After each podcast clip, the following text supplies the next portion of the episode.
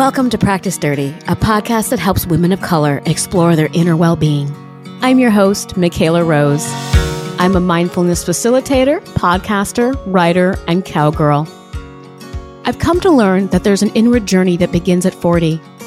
This process of discovery isn't linear, and the work we have to do can be downright dirty.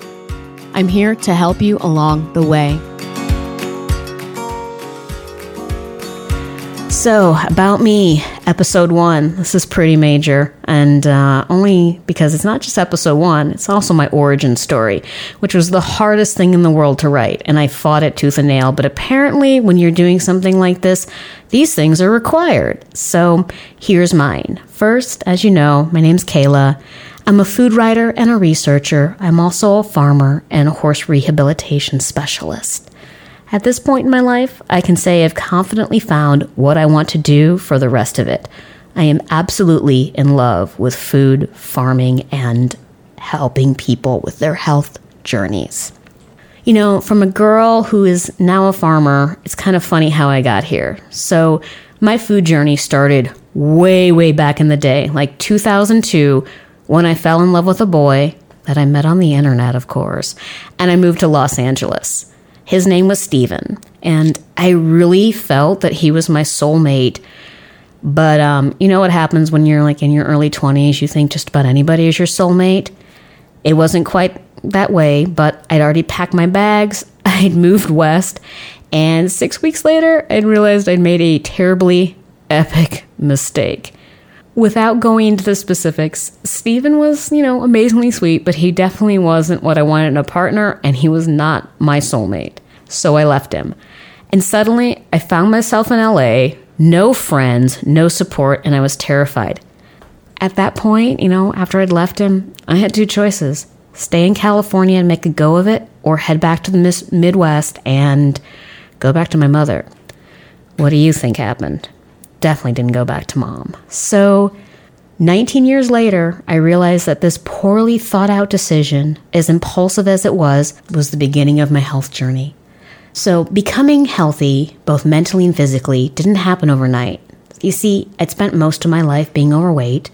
I grew up in two verbally abusive and physically abusive households, and to cope with the trauma, I began eating for comfort around the age of five. And that kind of continued to be my coping mechanism throughout my entire adult life. By 27, I was actually over 220 pounds. I mean, I was big. And, you know, please don't take that statement as negative, but, um, you know, being such a small person, that is too much weight on a small frame. So, you know, I'm definitely anti diet culture. Um, you know, I don't think weight is something women should overly focus on. But for me, where I was at that point, it was the root cause of all of my health problems, including things that were related to my heart. I had to do something about that. And even then, like, I wasn't even thinking about, oh, you know, this is causing me knee pain and this is affecting my heart. I was like, I need to be skinny and beautiful like all these people that walk around Hollywood. You know, that, that stereotype took its toll on me. And so, you know, I went to a doctor. She was amazing. Her name was Dr. Gawara. And uh, she was kind of one of those no hold bar, Suze Orman types. And, you know, I told her what was going on and, you know, I asked her about my health and I said, How serious is this? Like, what do I need to do? And she said to me, She's like, I'm going to be truly honest with you. You could die the asthma, the joint pain, the heart, all these health issues, they're just the beginning. You need to do something very simple. You need to eat better. You need to exercise. And from there, you're going to lose weight. And then guess what? You won't die. Like, you know, I, I, I, think back on it now and it just makes me laugh. Like, her statements didn't make me upset. They were almost so simple that I, my brain couldn't process them. And I, but I also knew it was exactly what I needed to hear. So, I started on that change. And let me tell you, the physical changes and that process were hard. And, uh, you know, day one, 221 on the scale. And it took three years to lose a lot of weight. And, you know, I, I did simple things at first. Like, I stopped eating fast food, I stopped eating processed food. I gave up Triscuits and that cheese with stuff that comes in the can that really isn't even food, you know, is food like substance. Um, you know, from there, I stopped drinking soda. I began walking. You know, even walking in the beginning was hard. I couldn't make it three blocks without getting winded. Like, and, and my knees would ache. I remember this so vividly. I'm like, how am I ever going to accomplish this? But over time, you know, month after month, it got easier. The cravings for crappy food subsided. I could walk longer distances. And, um, I started to get in, in, invigorated because I was feeling better. And um, at the end of my first year, I'd lost about 40 pounds. The knee pain went away. I stopped having pro- respiratory problems like no asthma attacks, didn't need the inhalers. I was really good. And the second year, I lost another 35 pounds. And, you know, at that point, I was 70, I was 75 pounds, two years, slow going. And, um, you know, I plateaued at about 145 and I refused to accept that. Like, I still felt fat, even though I was, you know, much smaller than what I had been. So in year three, I increased my exercise regimen like three plus hours a day, walking, yoga, everything I could think of. I lowered my calorie count and I even went vegan. Over the next 18 months, you know, from there, like, you know, like start of year three, so like say three and a half years, um, I then moved to raw. I juiced half my meals and I started doing a lot of supplements. I finally lost another 33 pounds, and at the end of three and a half years, I was 117. I could fit into a size two, and you know what? Yeah, I was thin, but I wasn't healthy. I still hated my appearance. I had no energy. I was living off of caffeine, and I was always hungry. Um, so it was at that point I'm like, okay, something's off here. Like all this this following fad and following what fit in Hollywood look like, this is ruining me. Um, so where that, you know, I started to kind of look inward and I realized that even though I'd lost all this weight, I still didn't understand the food I ate, as meager as the portions had become.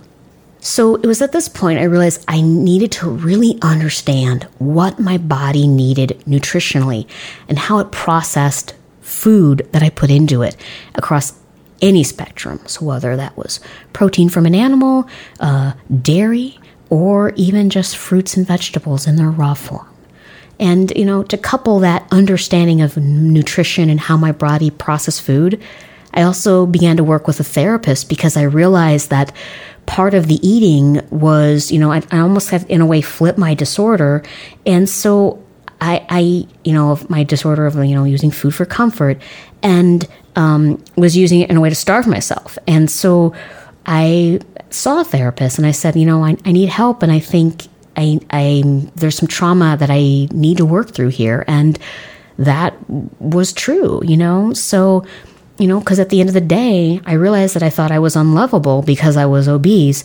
But you know what? Guess what? Like, much of what I needed to address was just related to the abuse I had experienced as a little girl. Like, because I was unloved, I had learned to believe that I was unlovable. Being obese simply reinforced that. You know, after all, people quote unquote don't love fat girls. Even though I was no longer overweight, like most women, I saw myself as much bigger than I was most, you know, mostly due in part to like benchmarking myself against the stereotypical media images, which is skinny and white. So forgive me if any of you are Caucasian, uh, but I'm gonna I'm gonna bust into that because the skinny white ideal has been the driving force across unobtainable standards for every woman, regardless of her race, regardless of her age. So we are going to go there.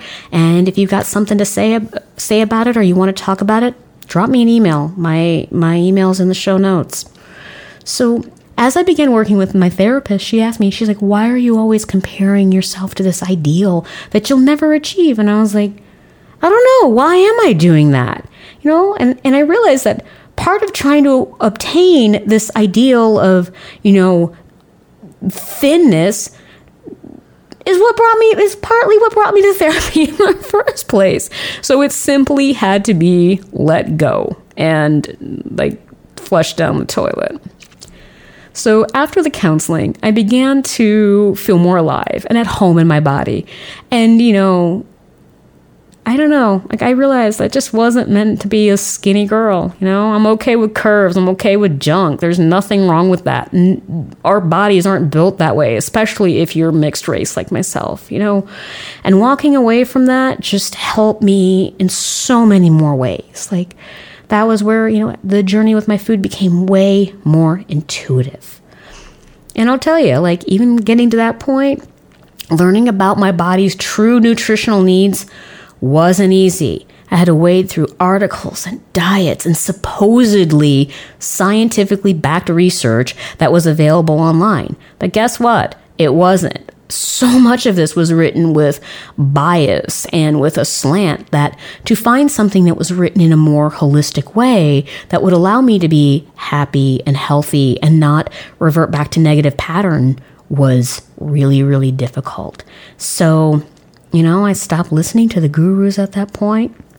I started kind of just forging off the path and learning what I could about how food was grown, um, what our body needs to be strong, and and just kind of looking for pieces of insight as I as I went on my own way because again, what was there didn't serve me, and I know that you know we have to live in a certain amount of balance. So how did I, you know, how do how was I going to find it? Well I'd figure it out along the way. So in the end, you know, I started focusing more on strength and a lot of farm work, a lot of riding horses.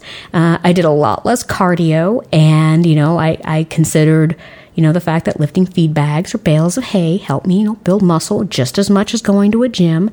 I began to eat meat again and actually even learned to raise it and butcher it. And, uh, you know, and it was honestly, it was a totally awesome experience. And I do it now actively on the farm that I, that I have. And, uh, you know, in the end, it took me about a decade to fix my relationship with food. And then it took me another three years to understand it, you know. So at this point, where we at, like seven years, and then I developed an autoimmune disorder that once again was having a pro- like that affected my heart, and I'm like, really, really, after all this, and I have to throw this loop into it. So, started navigating that too. All I can say is that definitely, like throughout this journey, learning about health and nutrition it's not a one size fits all model, especially when it comes to women of mixed race and also of age. Like what your your metabolism isn't what it is at 25 or 30 once you hit 40 and 50 and 60 there's so many other factors. Menopause and autoimmune disorders thyroid problems and let's just diabetes you never know. So it's just it's such health is so dynamic and it's extremely personal. You you really can't try and put it into a formula because it's gonna fail. It has to be customized for you. So you know now I'm I'm I'm you know I that's why I wrote the book that I wrote was because you know what if you have a foundation to start with understanding like how food is processed in your body, you can then work with, you know, your cho- your doctor or a nutritionist or even yourself if you're that badass, you know, you want to own that shit yourself, do it. Um, to work towards using food as medicine and and developing something that works for you as long as it's not, you know, the ideal of you've got to be skinny and vegan in order to be desirable because that's just simply not true. And so I'm hoping that as we go through this little food journey, this very short cast, that maybe you'll learn to love food as much as I do, and maybe, just maybe, you'll fall in love with yourself a little bit more. So hopefully we will be doing this together. Bye bye. Thank you for listening to this episode of Practice Dirty.